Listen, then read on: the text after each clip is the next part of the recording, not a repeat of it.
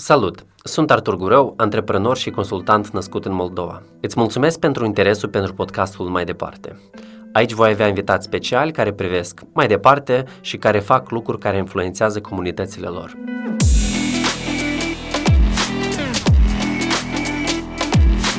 Sunt oameni cu idei, deschiși la minte, pe care noi ca societate ar trebui să îi prețuim, dar și să îi promovăm – Altfel, se vor găsi cu siguranță alte comunități și la cum stau lucrurile cu migrația în Moldova, alte societăți care vor aprecia și pune în valoare talentul și ideile lor. Mai departe, discutăm despre educație, cultură digital, tehnologie, inovații și creativitate. Dacă vă place emisiunea, lăsați o recomandare și vorba poetului, dați mai departe.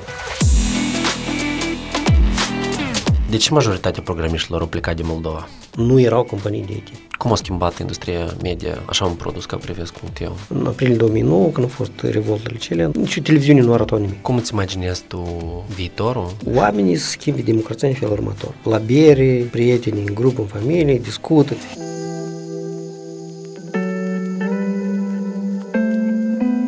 Astăzi discutăm cu Vitalie Așanu, programist și antreprenor media, cofondator Prives.eu și al unor produse cum ar fi Camera Genius sau Baby Monitor. Prietenii care îl cunosc ar zice că e perfect pentru funcția de ministru IT, dar nu îl interesează. Eu îl cunosc de 15 ani. Atunci când organizam lansarea Google Glass în Moldova, la el m-am gândit în primul rând. Vitalie este și partenerul meu în proiectul Vote Me Up, cu care vrem să schimbăm cum se organizează alegeri. Vom ajuta organizații și comunități să organizeze orice tip de alegeri mai simplu, mai ieftin, dar în același timp mai liber, transparent și corect. Vitali este unul din cei mai talentați hacker din Moldova. De asta am decis să începem episodul 0, anume cu el. Noroc, Vitali! Noroc! Ce mai faci tu? Cum uh, dispoziția la început de septembrie? Foarte fain. Ieri a fost cu copilul cel mai mic la 1 septembrie la primul, prima, primul an de școală. Și cum e 1 septembrie în pandemie? Plictisitor. De ce? Doar că 15 copii dau voie să intri, cumva fac o mică festivitate, după alta vin altă grupă și numai, prim, numai prima clasă le-am permis să vină la școală ieri. Uh-huh. Ce crezi tu în general despre această pandemie? Noi suntem la începutul ei, în mijlocul ei, pe sfârșit? Nu, cred că suntem undeva, poate până la mijloc. Până la mijloc. Deci măcar nici n-am atins mijlocul. Și pentru că podcastul nostru e unul despre soluții și despre răspunsuri și crezi că trebuie de făcut ca un pic mai repede scăpăm despre pandemia asta sau cel puțin să nu ne afecteze așa de tare. Eu cred că, în primul rând, trebuie să schimbăm comportamentul nostru social, măcar pe termen scurt, un an, doi. Pe urmă, deja, da, poate să ne mai scape și tehnologiile de bio, de, vac, de creare a vaccinilor și așa mai departe. Uh-huh. Deci tu nu, tu nu crezi că noi o scăpăm ușor despre chestia asta și o să revenim la normal sau vom reveni noi oare la normal? Închipuiți că chiar dacă e creat vaccina, trebuie o anumită perioadă ca ea să fie produsă, răspândită și așa mai departe. Și tot povestea asta cu virus e o formulă matematică care ușor de prezis din timp cum asta se face și chiar este eu înainte de pandemie prin ianuarie am văzut de anul nou a fost uh, la Royal Institute uh, o lecție despre matematică diferite domenii ale matematicii și inclusiv și cum să răspândesc virusul matematic. Și odată am făcut un foarte simplu experiment. La jumătate de copii le-a dat câte o minge și le-a spus că, uite, dacă prindeți mingea, aruncați-o mai încolo, mai departe, în spate. Le-a dat două sau trei mingi. Uh, și după câteva minute, practic, toți copiii au prins mingea, adică s-au infectat. Și după asta le-au spus la, la alți copii, uitați-vă, sub scaunul la voi este o fuiță verde. Dacă voi aveți fuiță și e verde, prindeți mingea, înseamnă că o țineți. Și practic instantaneu propagarea s-a oprit. Asta e exact e demonstrat cum lucrează virusul. Și întotdeauna noi când avem un virus nou, dar ca să, lumea mult nu înțelege, cred că virusul este special făcut undeva, dar ei nu-și dau seama că laboratorul ăsta de a crea virus în mediul natural, ele sunt miliarde și miliarde și miliarde de combinații în paralel să fac. Deci natura este de, cel mai mare creator. Da, și doar întâmplător unul reușește să iasă la iveală, adică toate calitățile unui virus de a se răspândi ușor și în cazul dat o calitate, de exemplu, este ca nu instantaneu să ucidă vict- hostul, să răspândească mai departe și așa mai departe. Sursa sau gazda. Da. Și pur și simplu așa un virus o merită. Tu ai spus despre matematică și eu vreau un pic să începem cu abordarea subiectului educație. Tu, de la o vârstă destul de fragedă, te-ai îndrăgostit de matematică. Asta s-a întâmplat datorită faptului că tu ai avut pe cineva în familie care te-a inspirat? Ai avut un profesor sau ai fost la loc potrivit în momentul potrivit? Nu, eu am avut un profesor foarte bun. Uh, explica foarte bine matematica. Și eu cred că la copii foarte mult contează General, copiii de mici să fac, să activează într-un anumit domeniu sau în altul, în dependență de cât de mult le place un anumit profesor la un obiect. De exemplu, mie nu-mi plăcea prof, profa de franceză și ora în franceză. Îmi plăcea proful de română și de, de matematică și de fizică și îmi plăcea și fizică. Ei, de altele și tata era, mă rog, electrician, dar în general mult contează profesorul. Ce crezi că lipsește educației cel mai tare în Moldova la momentul actual? Ce ar trebui să schimbe? Uh, eu, în primul rând, cred că profesorii uh, trebuie puțin să avanseze cunoștințele lor, mai ales tehnologice, de a crea lecții online și așa mai departe. Eu uh, mi-am dat recent mai mult am aflat despre profesori, fiind implicat în proiectul ăsta Învăț.online și soția tot fiind implicat în clasa viitorului și discut cu foarte, practic acum au făcut la toți profesorii din Moldova conturi pe Google Classroom ca să și îți dai seama când urmărești profesorii cum nu știu să apes un buton sau chestii de astea foarte elementare pentru un copil din clasa 1 care deja e dat cu chestiile astea, dar profesorul încă nu știu asta. Și cred că e, acum e o bună oportunitate pentru ei ca să crească. E că o să crească, o să învețe, eu o să rămân în sistemul educațional, adică tu, tu vezi că noi avem suficient capital uman ca să pregătească viitoarea generație pentru, pentru Moldova sau noi totuși trebuie să găsim ceva, vreun hack, nu știu, să, înloc, să, să încercăm să înlocuim uh, profesor cu, nu știu, lecții video sau să încercăm să aducem profesori din altă parte sau, nu știu, spune spune tu cum crezi că trebuie să facem anume pentru a pregăti profesorii mai bine. Pentru că eu nu, nu prevăd acum cum noi o să reușim, da, e tot, toți profesorii care avem în Moldova, care majoritatea din ei sunt de vârsta a treia, sunt deja înaintați uh-huh, în vârstă, uh-huh. cum ei o să devină inspirați, ei încercând să fac ceva lor, nu tot timpul îți primește și frustrarea asta câteodată se, se manifestă și asupra elevilor. De acord. Capacitatea unui copil de a învăța e foarte mare și ceea ce îl dă profesorul e foarte puțin. Adică eu am mult mai mult capacitate de a învăța. Și înainte era problema că nu erau cărți, pe, nu știu, chiar pe, când eram eu mic, nu găsăm cărți pe tehnologii informaționale ca să ne învăț. Dar acum este internetul. Tu dacă vrei să înveți, înveți. Și problema cea mai mare acum rămâne cine să te inspire. Mhm. Deci tu ești de părere că noi trebuie să le dăm copiilor niște tablete conectate la internet uh, nelimitat, da? Da. Și să fie un pic ghidați și inspirați. Da. Și mai departe ei singuri învață cam ce le place lor. Da. Ok. Deci crezi tu atunci despre sistemul de note, examene și așa mai departe? Asta încă e actual sau e învechit? El e învechit din, din ce punct de vedere? Pentru că el a fost, a fost construit pentru epoca industrializată, atunci când tu ai foarte mulți oameni, când îți trebuie foarte mulți oameni în industrie și ei să fac exact același lucru. Uh, acum, ultimele 50-70 de ani, practic, au fost uh, oamenii uh, au fost înlocuiți în, în, la uzini, la fabrici, cu roboți. Și au rămas foarte mult, pe spatele oamenilor au rămas industriile creative mai mult, care necesită abordări, practic fiecare profesionist face ceva diferit decât altul. Nu ca la uzină toți, de exemplu, fac același uh, lucru manual. Din cauza asta, e foarte mult contează să avem o diversificare foarte mult a elevilor și a studenților. Și, de exemplu, în Statele Unite, că, știi că te duci în Statele Unite și te alegi ce, anume ce obiecte, să combinație de obiecte tu ți-o alegi. Uh-huh. La noi încă nu-i permis chestia asta și eu cred că deja e timpul ca să ne schimbăm și noi. Mm. Mi-a plăcut ideea asta ta că ai spus că să pregătească cumva profesioniști pentru era precedentă. Da. Noi când am avut uh, precedentă revoluție industrială, practic a fost înlocuită și a devenit cumva nu la fel de necesară munca fizică a omului, pentru că au apărut cai putere, da, motoare, mai întâi motoare cu abăr, mai departe altfel de motoare. Acum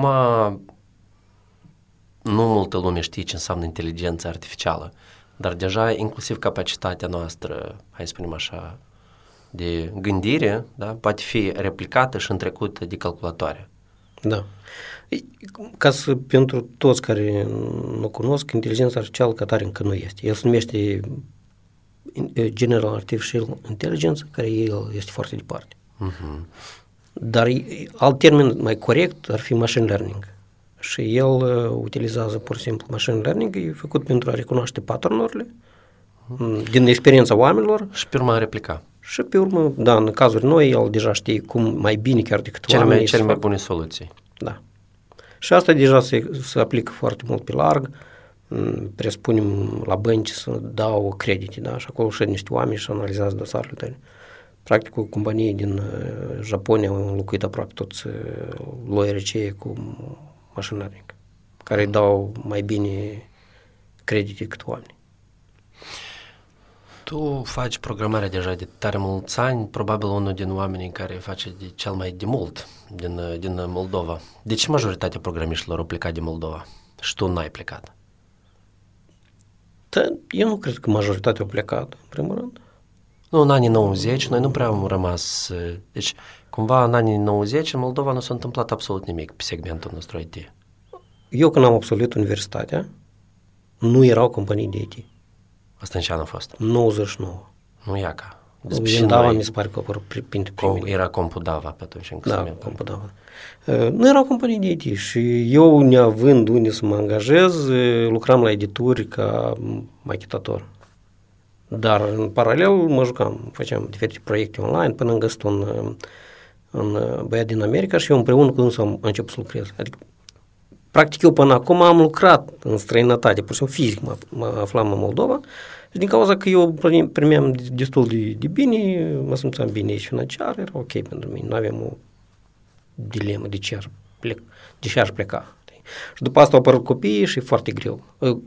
Și dacă ai posibilitatea la copii să le dai cei mai buni profesori din Moldova, tu nu contează ce țară te duci, tu n-ai să mai găsești profesorii cei mai buni din țară. La fel de buni. Da. Deci există Pentru că tu ești acolo în nobody, mm. poate nici financiar nu poți să permiți la alt nivel de în țara ce îți plătești. Și anume din cauza asta. Deci e... tu ai decis să fii fruntaș în localitatea ta, decât codaș undeva prin Silicon Valley? Nu. Eu am decis că copiii mei cu aceleași resurse financiare mult mai mult o să capte de aici decât în, în străinătate. De ce crezi că nu erau companii IT atunci în Moldova și de ce crezi că uh, sunt atât de puține în general companii IT și am ușor să discutăm și despre startup-uri în Moldova și lipsește aici cel mai tare? Uh, din la început lipsau specialiștii și după asta, când au început universitățile să se dezvolte mai mulți specialiști ei, deși statul um, nu pușui de la început chestia asta, pentru că nu simțeau. La conducere nu erau oameni care simțeau tehnologiile și că asta e viitorul și respectiv trebuie să treacă cumva o generație care trece prin criza asta, că nu sunt specialiști. Și acum, practic, vorbeam cu un prieten meu de la Universitatea Tehnică, tocmai acum s-au revăzut, ia un fel de punctaj, câți bani se dea la câți bani pe profesii sau pe, nu știu, pe facultate. Deci cumva un fel de prioritizare a unor domenii, da? Nu, de exemplu, statul achită pentru fiecare student universități o anumită sumă de bani. Și uh-huh. suma asta e mai mare sau mai mică, independent de ce domeniu uh, activezi. De exemplu, dacă în domeniul juridic îți dă o sumă, dacă în domeniul IT o altă sumă. Și că acum, tocmai acum, au numărit suma asta mare per student la tehnologii informaționale. Și asta la ce o să ducă? La ce putem să ne așteptăm noi, mă? Pentru că universitatea îți permite deja mai, mai multe laboratoare să facă. Acum cumva umblau cu cerutul de la companii de, de tip Orange și așa mai departe, care folosesc în businessul lor foarte mult tehnologie informațională ca să existe și cumva dădeau bani ca să construiască laboratoare, dar acum deja pot singur să permită, cred că. Abonați-vă la podcastul mai departe.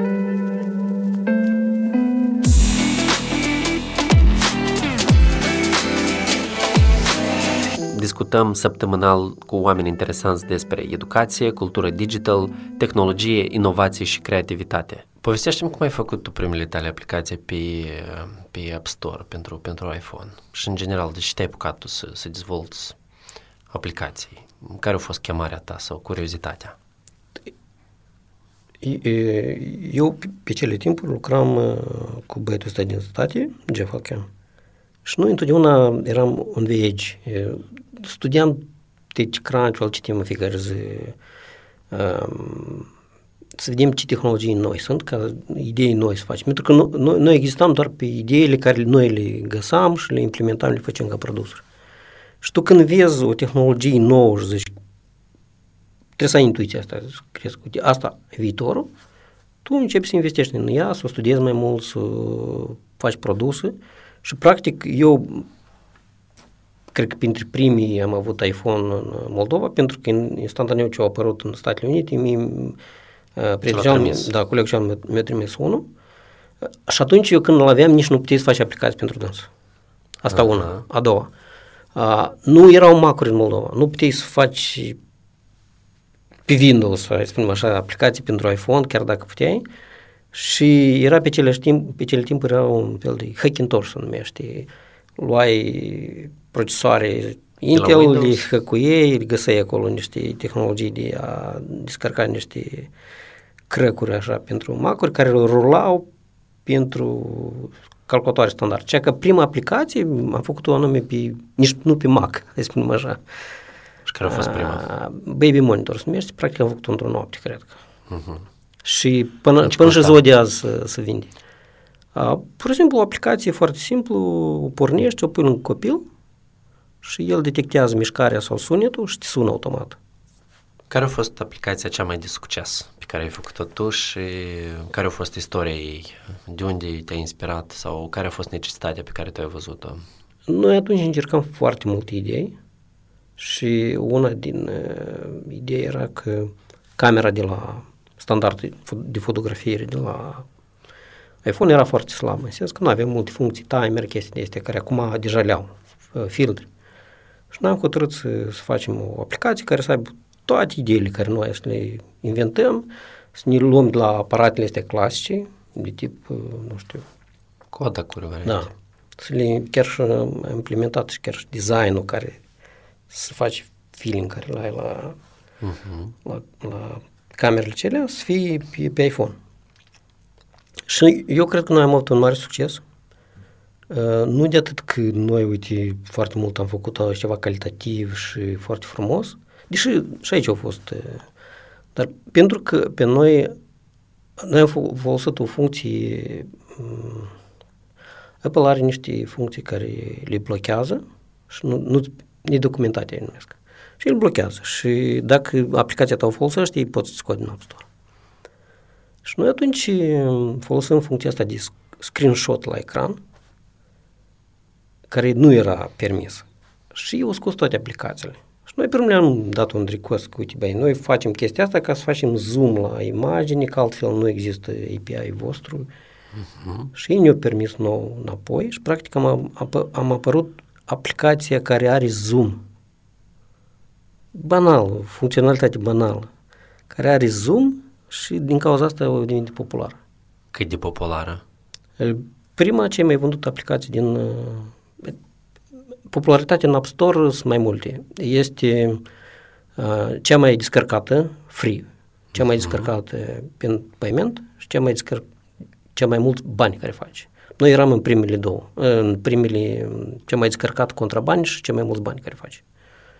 Și asta ce an Și asta undeva în anul 2010, așa vreo două luni undeva, noi asta primul loc. Fain. Da, cam e, e foarte senzația asta de când ești pe primul loc e foarte faină e și întotdeauna încerci da. să, să, să repeți experiența asta. Deci asta a fost punctul culminant cumva al vieții tale, anume Camera Genius și succesul din săptămânile cele când ei să vinde cu zecile de mii? Da, cred că da. Câte... Deși mai da. sunt de exemplu, la Privesc eu erau revoluții când numai tu le transmiți live și Aha. sute de mii de oameni se uită, nu-ți aduce atâta bani cât uh, um, satisfacție satisfacția asta și că tu da? dai voie oamenilor să privească în direct ce se întâmplă în țară și că alte televiziuni nu, nu arată chestiile astea, nu poți să le arate. De exemplu, noi transmitem live din Parlament atunci când Renato mi se pare că a intrat cu forță în Parlament, nu știu ce. Când a înconjurat Parlamentul, când Filat uh, spunea cuvântarea și a lui cu... Nu mai fost mai multe situații. Pe ianuarie odată au fost niște certuri acolo. Practic noi eram unica mm. televiziune pentru că uh, ăștia care protestau nu le dădeau voie la alte televiziuni de, de publică să intre. Pentru că cumva să simțeau dușmani, mă rog.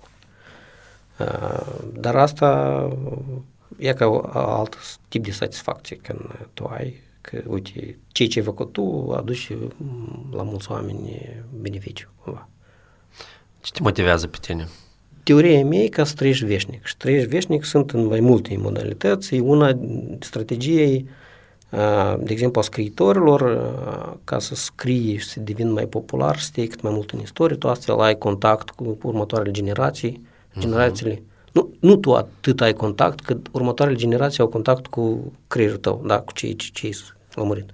La programator chiar e mai adânc legătura asta pentru că tu ești calculatorul interfață dintre tine și uh, utilizator pe ani înainte și în paralel milioane de oameni uh, cum interacționezi cu oameni. Și tu poți aduce beneficiu sau să trăiești veșnic un om simplu, că el interacționează cu Uh, vecinii lui, cu neamurile lui pe perioada a lui de viață, dar un programator poate să uh, fixa asta să repete în paralel cu miliarde de oameni. De da, dar tehnologia se schimbă atât de repede, site-urile care erau făcute 10 ani în urmă, acum nu mai sunt deloc actuale, să schimbă rezoluții, să schimbă sisteme de operare.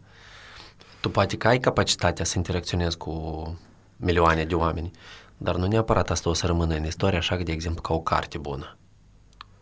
Da, dar nu, nu rămân în istorie, dar um, oricum trebuie să coți da. transferi asta în timp. De exemplu, uh-huh. uh, un om, presupunem, la Priveschiu, da, el interacționează cu site Priveschiu timp de 30 de minute pe, pe sesiuni. Nu, poți să socoți cu de, din câte 30 de minute este, ți îți revin, spunem așa, ca creator. Și închipuți că mii de oameni să uită. Acum, pe cel care a citit cartea, da, el a stat în durat foarte mult timp, dar mult mai puțin l-a citit. Asta e ideea. Uh-huh. Și tot la urmă trebuie să sumezi pur și simplu timpul. Vezi că foarte mult entertainment este, care tot, tot e timp, dar valoarea Da, creatorii foarte mult, da, creatorii tot, mare, nu, creatorii tot au poate filozofia asta de a, de a interacționa cu utilizatorilor, dar de obicei one way, nu înapoi și încolo. Uh-huh. Cam asta e. Noi am migrat un pic așa pe segmentul ăsta de, de media, pentru că tu ai dat exemplu la pri, privesc eu și de atenție, timp petrecut. Și uh-huh. noi acum facem prima ediție la podcastul mai departe. Tu asculti podcasturi și, în general, cum tu apreciezi, cum sunt poziționate podcasturile față de alte formate media în anul 2020? Eu nu prea ascult podcasturi, eu știu că tu asculti, dar eu, tu poți spune, eu pot spun că ascult podcasturi, dar mai multe sunt YouTube-uri, lecții, care le, ele sunt video, ca tare de le pun și le ascult, nu chiar le privesc, pentru că sunt lecții până la urmă. Uh, uh, dar sunt unele podcasturi care care dau peste ele și le ascult. Dar nu ne fac așa, uite, eu trebuie să ascult zi de zi podcastul ăsta, care, ori toate edițiile care ăștia. Deci pentru tine uh, contentul trebuie să fie mai mult uh, educațional, da? Și el trebuie să cumva să răspundă da. la un interes. Și care tău. eu îl caut, nu cine dau mie. Uh-huh. Deci tu nu scrollești în feed și, nu. și nu. îndăzvăci și să mai, și să mai întâmplă. Nu, scrollesc în Twitter, în Facebook, dar în general nu-mi pun, uite, podcastul ăsta e bun, eu să ascult forever. Uh-huh. De unde te informezi tu? Ce consideri tu o sursă de informație bună? Uh, medium.com uh, chiar am abonament. Uh, Twitter-ul, uh, Facebook-ul am șters, pentru că prea mult îmi consumă timp repetitiv de asta care între să vezi dacă mai comenta da, cineva, da? Da, da, da. Și o șterg. Și numai când sunt la desktop atunci mai deschid.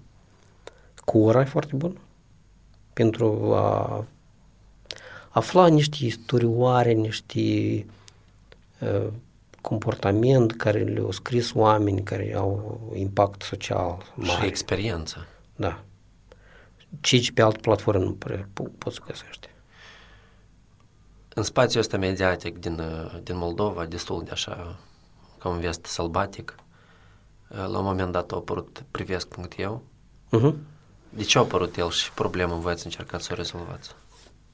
Mm, noi atunci nu găseam, a fost în aprilie 2009, în aprilie 2009, când au fost revoltele cele, nu era nicio metodă de a...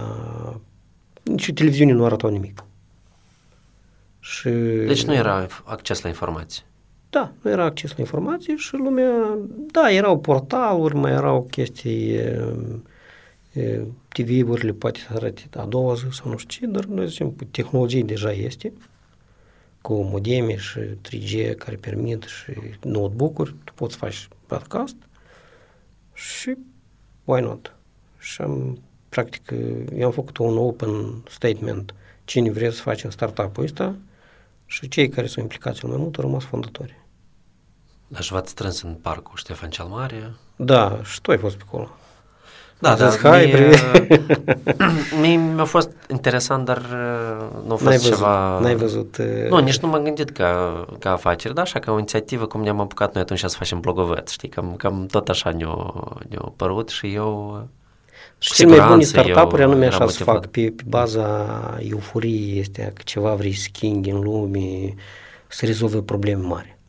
Mm-hmm. Business-ul pe urmă poate fi. Deși noi am încercat noi am încercat să facem donații, noi din început am deschis o ONG care accepta mhm. donații, uh-huh. eu, practic au donat câțiva prieteni de mei mai buni și atât. Atunci, acum poate mai merge pe donații, dar atunci nu a mers loc.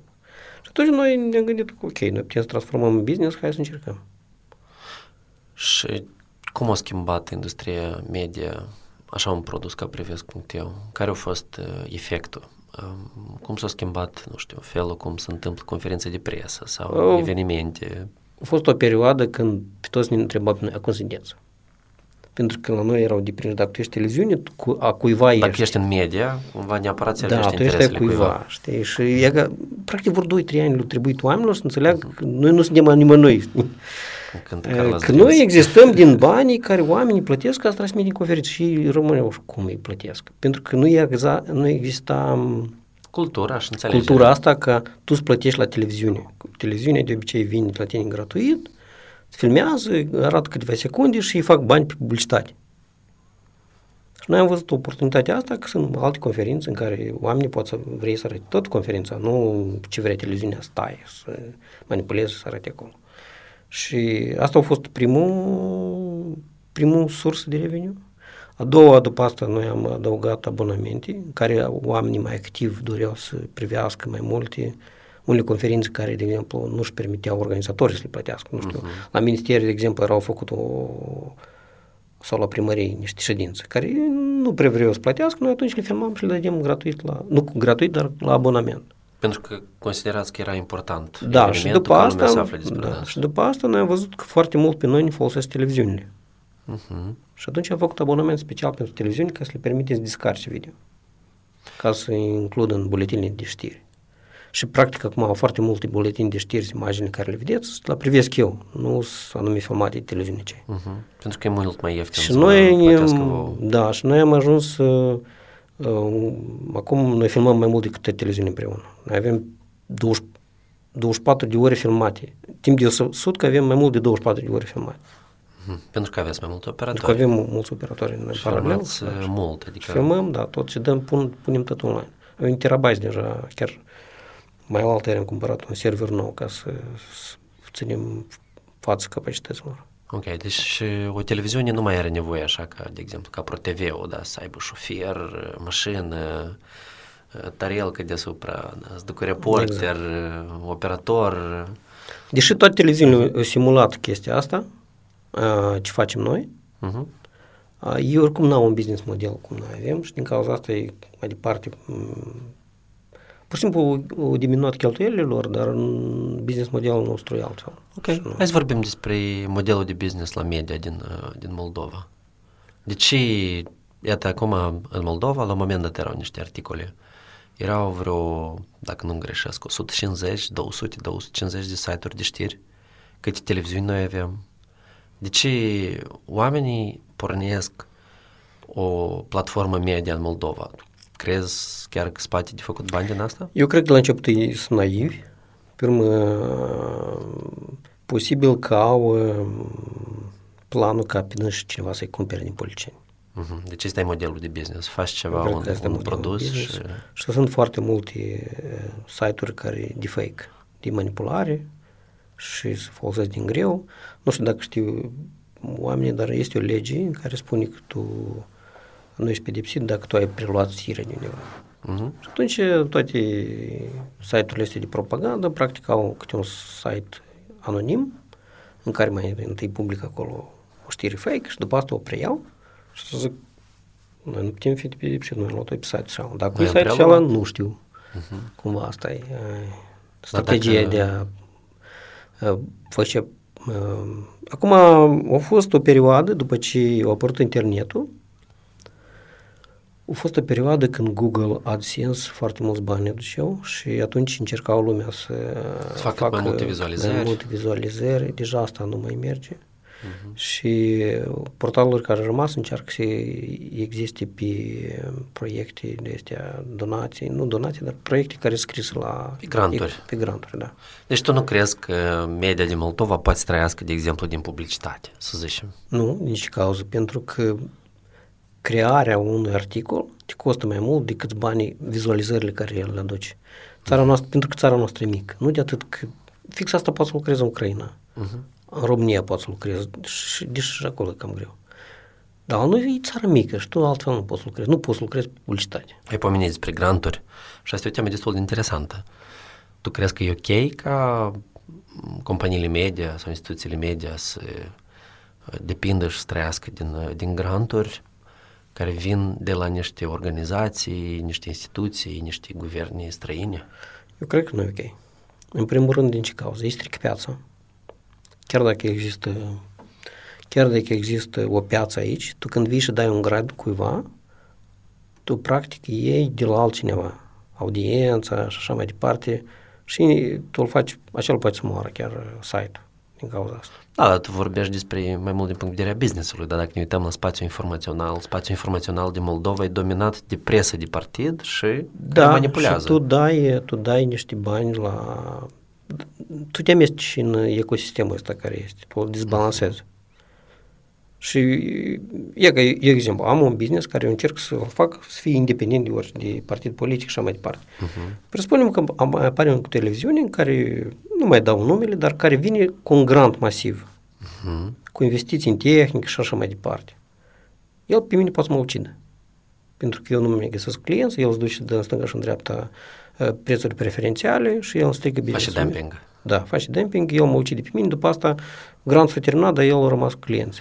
Deci tu crezi că, dăm voie să reformulez și să te întreb, dacă o instituție de presă are granturi, de exemplu, și funcționează din granturi, nu trebuie să amestece pe, pe piața, hai spunem așa, de publicitate.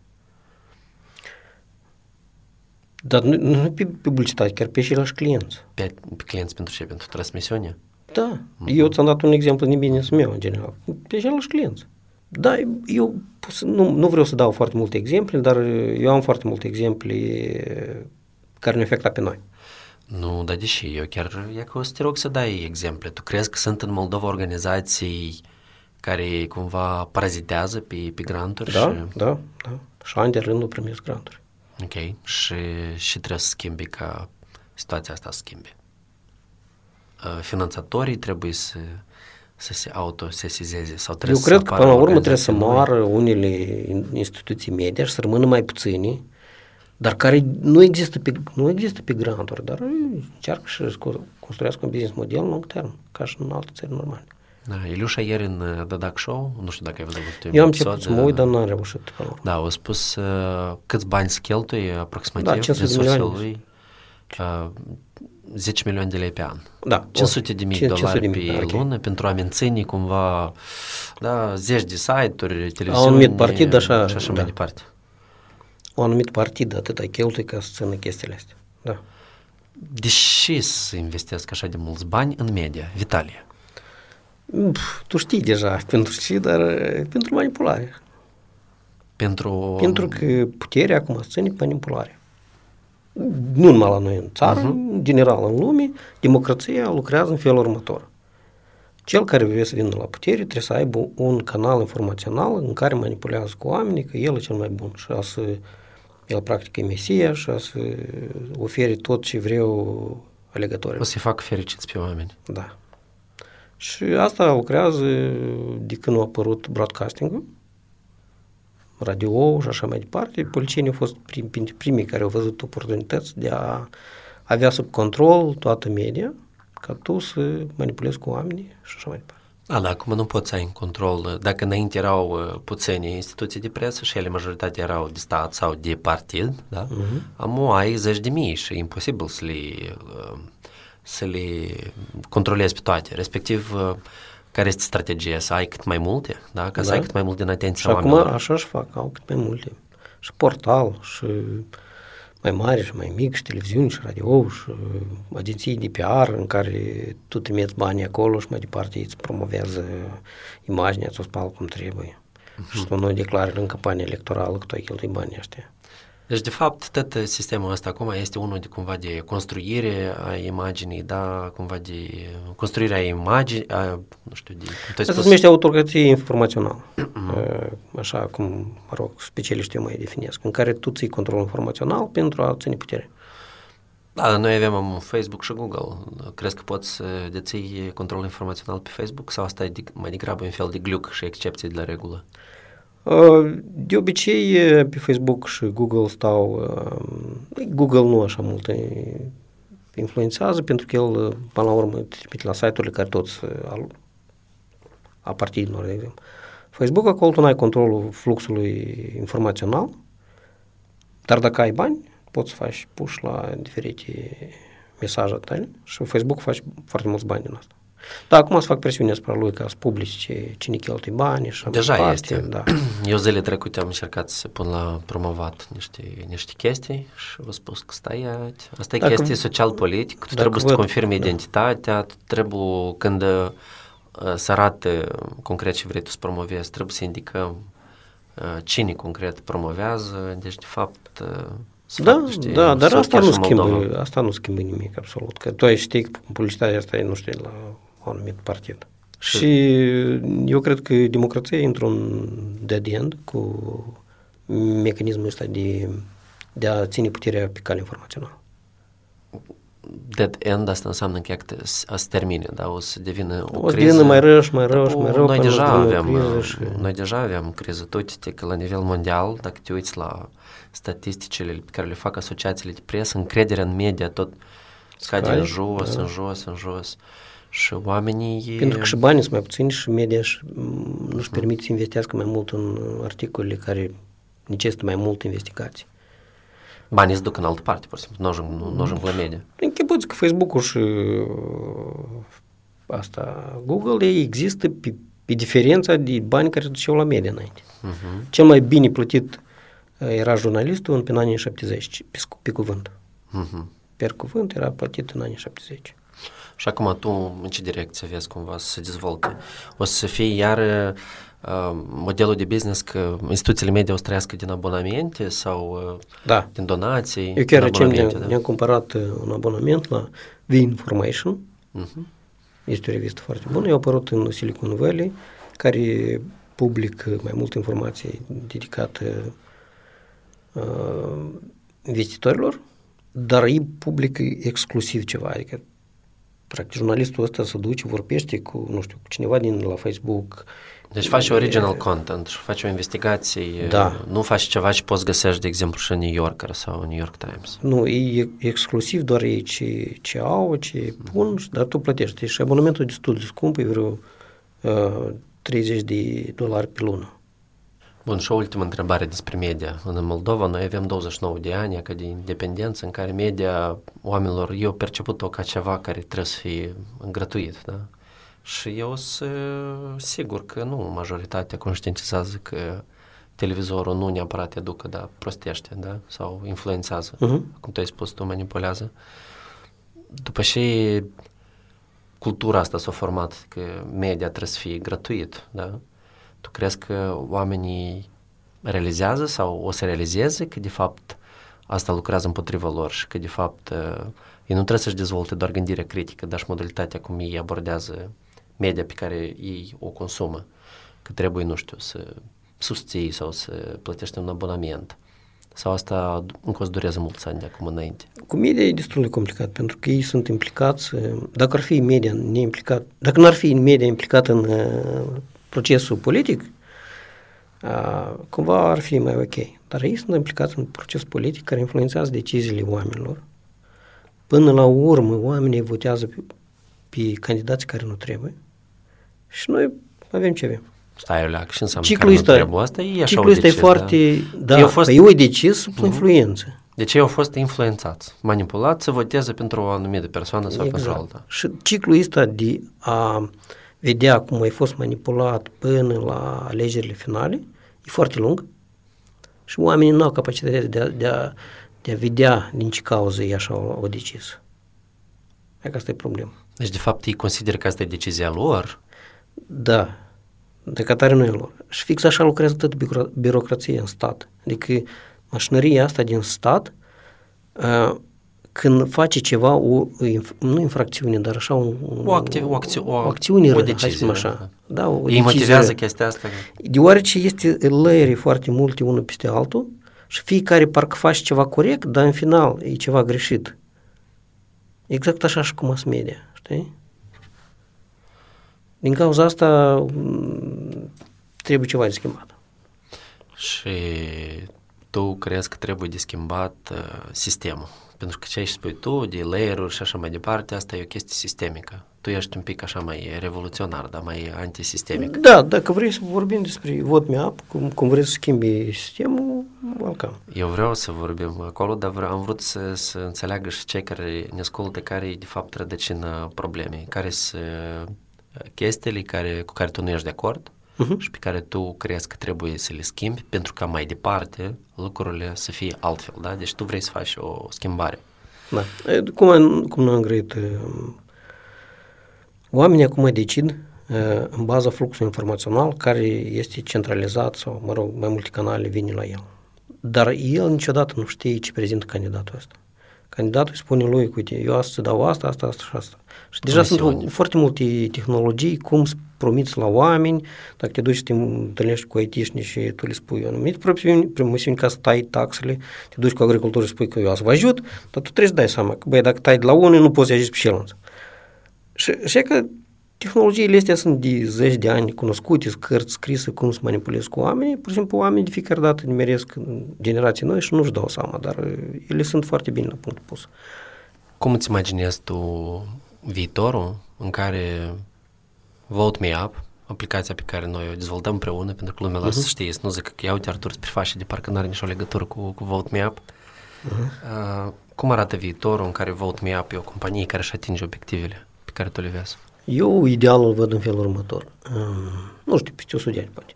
Hai, uh. ne-am dus departe. Eu nu știu, tu poate ai de gând străveșnic, dar eu mai am încă vreo 60 de ani. Oamenii schimbi democrația în felul următor la bere, prietenii în grup, în familie, discută despre toate problemele sociale care le au și pur și simplu îți vine un push notification în aplicație în care tu votezi doar pe, pe cineva din cunoștințele tale care știi că merită și cel mai bun ca să rezolve probleme.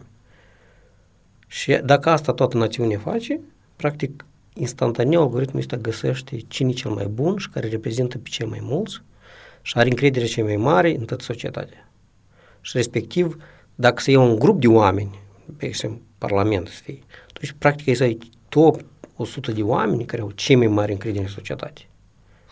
Și tu de fapt ai putea să ai... Și asta o să fie gratuit, instantaneu. Și e gratuit, cineva trebuie să plătească pentru Ok, asta. comparativ cu prețurile care sunt acum... Deci prețul o să fie atât de, cumva, de democratic, da? Da că o să fie simplu de organizat alegeri, ori de câte ori va fi și nevoie. alegeri și referendum, de exemplu, poți să organizezi instantaneu. Pe orice întrebare. Pe orice întrebare. Pentru milioane de oameni. Da, și atunci o să fie dezvoltat și democrație participativă, de exemplu, dacă vrei să o, să iei mai mult în calcul. A, chiar aceeași problemă veșnică a noastră cu limba română. Tu, Hop, singur, și ai hop, și ai rezolvat. rezolvat-o dacă trebuie. Sau, nu știu, să facem pe o stradă sau într-un sat ceva, hop, și ai rezolvat în câteva secunde. Cu Deci, de tehnologiile fapt, acum uh, e toți. Economisești tare mult timp, nervi, da, dezbateri, variante pe la spate, pentru ca să, ca Poți să ca să dezbați, adopți poți să decizii. dezbați, dar tu elimini factorul ăsta de, de limitare artificială a candidaților. De exemplu. Mhm. Da? Tu dezbați, oricine poate dezbate. Poți face campanii electorale, tu n-ai contracandidat, da. Dar tu poți face campanie electorală dacă vrei și așa mai departe. Asta nu garantează că tu ai să câștigi. Deci, de fapt, asta cumva va rezolva faptul că acum este corupt procesul decizional. Noi putem să spunem că e corupt, pentru că el este influențat folosind metode Da, neortodox. ne- negative, neortodoxe, Da, să nereligioase știi. și... Vezi că mă... Dar să duc și pe, pe munți, pe... Nu toți oamenii care mm, au sau dețin puterea da, și dețin un control și simt că iau puterea ștampilei și a semnăturii, uh-huh. nu toți sunt interesat, interesați ca în uh, instituția lor da, sau în grupul lor să existe cu adevărat uh, democrație. Da, așa asta o să fie foarte greu. Și de făcut cu asta. de, de rupt. Din cauza asta trebuie să educi oamenii, câte o leacă de jos, de, de tineri, cu uite, sunt alte tehnologii mai bune și eu cred că până la urmă primele organizații care o să adopte teh- tehnici noi de alegere a liderilor o să devină mult mai bune, foarte bune comparativ cu, nu știu, dacă, de exemplu, un partid, da? alegi tehnologiile noi, o să fie promovați oamenii sus mai buni și respectiv eu să câștige alegerile chiar și în cazul clasic, dacă ar fi. Mm-hmm. Dar pe intern să folosească alte Și tehnologii. să aibă o echipă mai bună. Da, o să fie, respectiv o să iei mai bune decizii e, day by day și fără chiar aplicații, de exemplu. Mie ce îmi place foarte tare și mă entuziasmează la, la aplicația asta, ea rezultă cumva din, dintr-un, dintr-un interes de o, mi- de o misiune de-a mea. Eu când uh, am lansat Footballoid mulți ani în urmă, un startup Mhm. care era dedicat faptului că să găsească talent în fotbal. Da? Cluburile de fotbal să găsească jucători de, de fotbal, uh, tineri talentați și ăștia care sunt tineri și talentați, dar nu prea au acces la oportunități, să-și poată să-și facă un profil ca ei să fie mai ușor descoperiți. Eu, de exemplu, văd uh, uh, aplicația Vote Me Up ca o modalitate tare bună de a găsi tineri lideri, nu mă refer doar la lideri Nu, social-politici. sportivi. E, e, e foarte bună aplicație atunci când nu există criterii clare de a determina ce înseamnă lider. Mhm. Fiecare decide din, pentru dânsul care e criteriul cel mai bun. Atunci, de exemplu, când, nu știu, la Olimpiada de Matematică sau de ceva, știi, tu ești mai bun datorită punctajelor care sunt clar definite sau când ești sportiv, de exemplu, la 100 de metri, nu, la milisecunde acolo se determină cine e cel mai bun. Dar în cazul, de exemplu, la fotbal, și la fotbal se mai determină în goluri, de exemplu, dar tu încerci să intuiești Există niște reguli de, de joc. Cumva. da, tu încerci să intuiești în viitor cât, cât de bun el o să fie, hai să spunem așa, un fotbalist, să-l descoperi. Mm-hmm. Și asta e cel mai bun insight-uri când jucătorii care între dâns se joacă. Deci, de fapt, uh, Vote Me Up valorifică cumva niște idei pe care noi deja le avem, niște percepții pe care noi le, le avem Exprim uh, matematic. formate, dar ele, toate chestia asta, se transferă cumva într-o formă mult, mult mai clară. Exprim matematic și o calculează. Uite, ca să dăm un exemplu, e o organizație de, hai să zicem, asocia- Asociația Dentiștilor din Moldova. Da? Uh-huh. Um, acum, mă rog, oricât de organizată n-ar fi da, o companie sau o instituție, oricum are anumite flow-uri, da, are anumite carențe. Unde tu vezi utilitatea cea mai mare a unei aplicații de genul Vote Me Up pentru o instituție, pentru o organizație care reunește mai mulți profesioniști dintr-un domeniu? Organizația de obicei are o agendă, adică din ce cauză e să facă organizație. Și omul care vine acolo în organizație trebuie să îndeplinească agenda care i-a făcut-o sau pentru ce a fost votat. A, De multe ori, oamenii care ajung în fruntea unor organizații profesioniste tind ani întregi să țină puterea prin diferite metode. Schimbă statutul, uh, ca să nu, sau metodele de alegeri și așa mai departe, pentru, sau încearcă cumva să, să pună niște prieteni de lui contra candidați. Am Deci exemple, trișează. la, da, am exemple multe de la alte organizații, nu vreau să le mai dau, dar de obicei așa fac. Uh, Și dacă omul, tu, tu vezi că dacă omul stă mai mult de două cicluri electorale, înseamnă că el deja folosește tacticile astea. Deci tu crezi că Ah. politica e bună cu măsură, așa, sau puterea este bună? Puterea e cu... bună cu măsură, da. Și eu întotdeauna sunt adept că uh, trebuie să ajungă trebuie să ajungă lider de jos. Adică, De jos în sus. adică nu, nu poți să vii pe cineva din afară să-l pui, uite, el să fie lider la organizația asta sau manager direct Acum nu, ia la ca, organizație. ia ca Putin, nu zis că poftim, ia că Da, el uitați-vă, e- guvernator foarte bun, da, aici așa de umblu pe la ușa mea și nu știu ce faci. Ok, am înțeles, nu, mă rog, noi râdem, glumim, dar zi te rog frumos, e că tu de când ai început să urmărești politicul din Moldova, probabil cam de pe anul 2000, da, așa? Eu nu cred că tare te-a interesat în anii 90. nu. Eu am fost lipsă o perioadă, eram fizic în Moldova, dar nu, Nu erai prezent. nu eram prezent pe Spațiu. spațiu informațional și asta s-a început numai atunci când, prin aprilie, când... Deci, cum Mai, pe mai scriem 2000 bloguri, mă rog, cum era atunci primit, mai facem tweet, Deci hai zici mai 15 ani. De când noi Twitter-ul cam Tweet- prin 2004-2005 așa a început. uh, facem o chestii de astea cu Twitter, ne întâlnim, mai discutam, dar în general doar... Dar cred că era perioada de, de viață în care tu nu tare te implici politic, nu te deranjează orice spus și așa mai departe. Acum, dacă ești mai, mai bătrân, mai ai timp, mai ai și capacitățile, mai ai și cunoștințele care sunt implicate, de exemplu, în politic și... Noi zilele astea ne-am uitat împreună la un grafic în care arătam că interesul de fapt pentru politică evaluează cu înaintarea în vârstă, da? da? da. Și cu cât tu, de exemplu, mai 30, 40, 50 de ani, cu atât mai devii tu interesat de Și la politică. bărbații mai uh, accentuat decât la femei. Da, 65% bărbați, 35% femei. Apoi când tu urmărești spațiul nostru politic ca de 15 ani, care este figura politică sau social-politică care, din punctul tău de vedere, a făcut cel mai mult bine pentru dezvoltarea tehnologiei și inovației în Moldova? Adică tu vrei un nume de la mine sau ce? Da. Cine îți vine în minte când te întrebi de cine sunt figurile publice care au contribuit la dezvoltarea Eu, uh, tehnologiei în Moldova? eu cred că, de exemplu, Stella, la Iegov, cum a fost, uh, Stella o cheamă? Stella Mocan. Stella Mocan, da. Uh-huh. Eu cred că e foarte mult făcut. Pentru că eu am observat atunci un push foarte mare pe Iegov și noi practic acum suntem în- înaintea României cu dezvoltarea Iegovului. Uh-huh. Dar din politicieni? Cine mm. crezi că... Da, dar eu înțeleg că banii ăștia au fost făcuți uh, pe, Iegov a fost făcut pe, pe banii La străini. Banca Mondială, în America. Da, dar uh, din politicieni eu n-aș da un nume. Eu nu cred că politicienii în general schimbă, de obicei schimbă în rău decât în bine. Pentru că ei întotdeauna vin cu agenda pușuită de cineva din afară care au interese bine stabilite. Ok. Eu n-aș te întreb atunci de politicieni, dar de politici. Cum, care crezi că este politicul care cumva frânează dezvoltarea tehnologiei în Moldova? Ce, care e cea mai mare frână? Dar legile, eu chiar uh, după ce Gimpu a adoptat o lege cu copyright-uri, așa de iure era făcut și greșit tehnologic, că eu tu am rămas frustrat. E că cum pot scrie în lege niște tâmpenii din IT, adică n-aveau le... Și pe urmă am apucat, țin minte, cu Recean ca să, să rescrim din nou legea asta, să o modificăm în loc de link, că acolo, că tare, conform legii, tu dacă puneai un link către o operă piratată, tu erai pedepsit.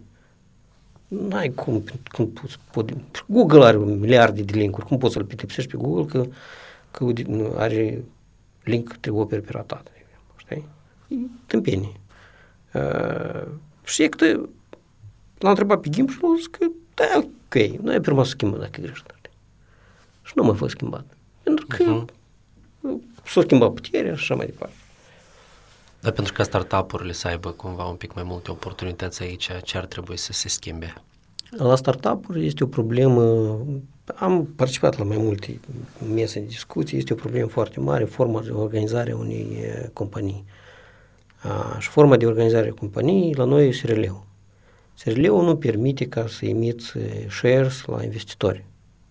tu practic trebuie să dai din start cota parte care presupune dividende și așa mai departe. E altă analogie ca în Statele Unite, LLC, de exemplu, ar fi. Uh-huh. Și nici un investitor nu investește în LLC. De obicei te pune să transforme și corp ca să poți să, uh-huh. să investească. A, și formele, mecanismele astea care în Statele Unite este pus la punct, în Delaware îți faci companii și emiți shares și așa mai departe, cu diferite tipuri de shares, la noi nu este. Este cumva o formă de corporate, dar e foarte scumpă și e iurea făcută. Și anume din cauza asta nimeni nu se investează niciodată în Moldova. Pentru deci că legislația e tâmpit. Deci noi și aici vorbim Dar nici în de... Europa nu este, adică nu uh-huh. vorbim doar de Moldova, chiar și în Europa. Asta e primul impediment. A doilea e legislația muncii. Ca să înțelegi, startup-urile sunt niște buli care o apă clocotindă, hai să spunem așa, care e, foarte multe ies la suprafață și unele pocnesc, unele cresc. Și atunci ți îți permite, uh, foarte important, ca tu să poți să angajezi rapid oameni. Și să dai afară rapid. Dar legislația muncii în Moldova și în Europa foarte mult penalizează companiile când îi dau afară pe oameni. Îi pun să plătească, nu știu, jumătate de an sau în Italia, de exemplu, jumătate de an sau un an să le plătesc salariu. Și respectiv asta generează invers, repulsii. Tu nu angajezi așa de ușor, că tu știi că dacă vrei să dai afară, înseamnă că trebuie să plătești. Cam asta e ideea. Și, dar în Statele Unite a intrat șeful, zis, gata, nu mai avem bani, jumate afară, să duc. El, și el se duc și nimeni nu-i, nu-i frustrat pentru că el știe că a doua zi se găsește în altă parte. Pentru că ceilalți ușor angajează, pentru că nu are probleme să dea afară. Și asta e diferența majoră uh, față dintre Europa și Statele Unite și alta este tăvau. Anume care Da, eu întotdeauna plâng cu tăvaul, lumea nu înțelege, pentru că asta e o chestie financiară și dacă tu nu ești în business, tu nu prea să înțelegi.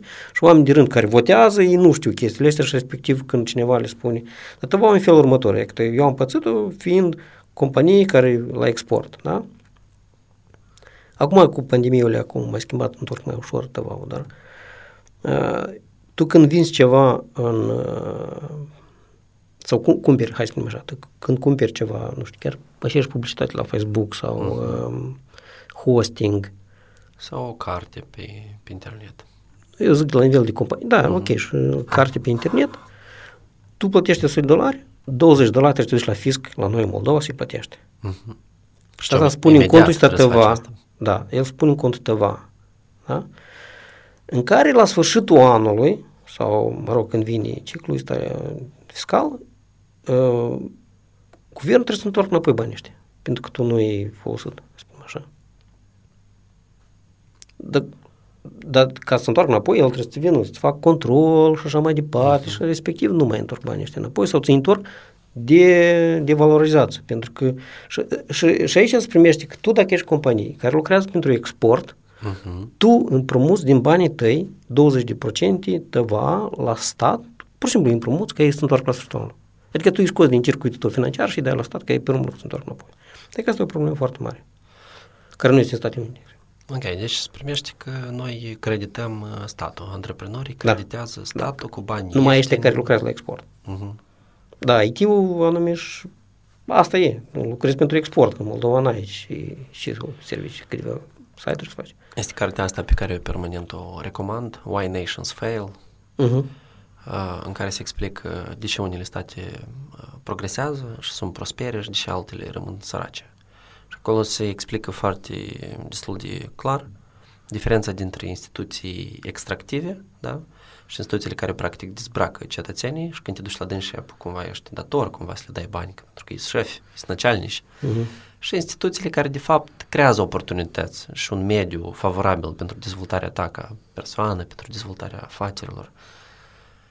O întrebare pe care eu aș vrea să o dau de fiecare dată când fac podcastul ăsta cu, cu cineva este ce trebuie să se schimbe în Moldova ca oamenii să nu plece într-un număr atât de mare, mai mult ca atât, cei care deja sunt plecați să zică, hmm, dar poate să mă întorc în Moldova, poate să mă apuc să fac ceva acolo, acasă.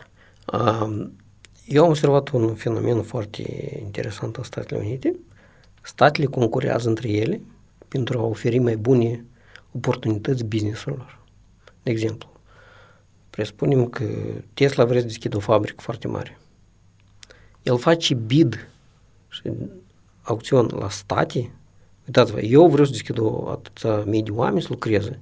Dați-mi, oferiți-mi voi cele mai bune, hai să spunem așa, oportunități sau taxe, inclusiv și taxe și oameni angajați și așa mai departe, pământ gratuit, canalizație, infrastructură tras până la, până la a nostru obiect care construim.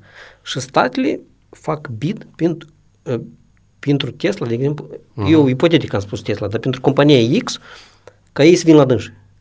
Eu cred că o strategie, de exemplu, în, în Moldova, ca să tu permiți la județ sau raioane care sunt, ei singuri să ofere uh, diferite incentives, cumva. Incentives, uh, business-urile, da, ca să vin la ei să deschidă. Uh-huh. Deci și atunci îi pui, faci, decentralizare. Faci birocrația asta, o faci competitivă. Între ei să bată pentru ca business să vină la ei. E că eu cred că asta ar fi o idee bună de implementat în Moldova. Ok. Deci, de fapt, asta e în fel În primul de... rând, județele trebuie să fie, sau raioanele uh-huh. trebuie să fie mult mai puține, că acum fiecare sat cu uh-huh. o grămadă de infrastructură birocratică care nu trebuie. Deci, de fapt, soluția e mai mult în dezvoltare regională decât cumva să ne așteptăm că ceva o să întâmple la, la, la Parlament sau în, în Nu, Parlamentul poate să facă legi în care permite fiecărui uh, raion să, nu știu, să ofere anumite condiții business-urilor, de exemplu, uh-huh. fiscale și așa mai departe. Acum, nu știu dacă știi, dar în general statul colectează centralizat tot taxele da. și dă înapoi care și cum doresc și din cauza asta face loialitate a puterii locale față de asta central tu ce crezi despre legalizarea ierbii sau marihuanei? Cred că asta e ceva rău, bun? Ce consecințe asta o să ducă culturale, eu, economice? Nu, eu, am, eu am fumat odată când am fost în Amsterdam, n-am văzut niciun efect. Nu știu nici ce să aducă bine sau rău. Eu n-am nicio opinie despre asta. Dar eu cred că orice uh, interdicție care tu le, le dai cetățenilor și în alte țări interdicția asta nu este, înseamnă că e greșit. Adică tu nu poți pui la pușcărie un om cu fum, o fumat ceva, știi? Dar când în statul vecin asta e ok. Înseamnă că și la tine e lege tâmpită, știi? Vitale, mersi tare mult pentru discuție, îți doresc succes mai departe. Mulțumesc. Știi? Succes nou!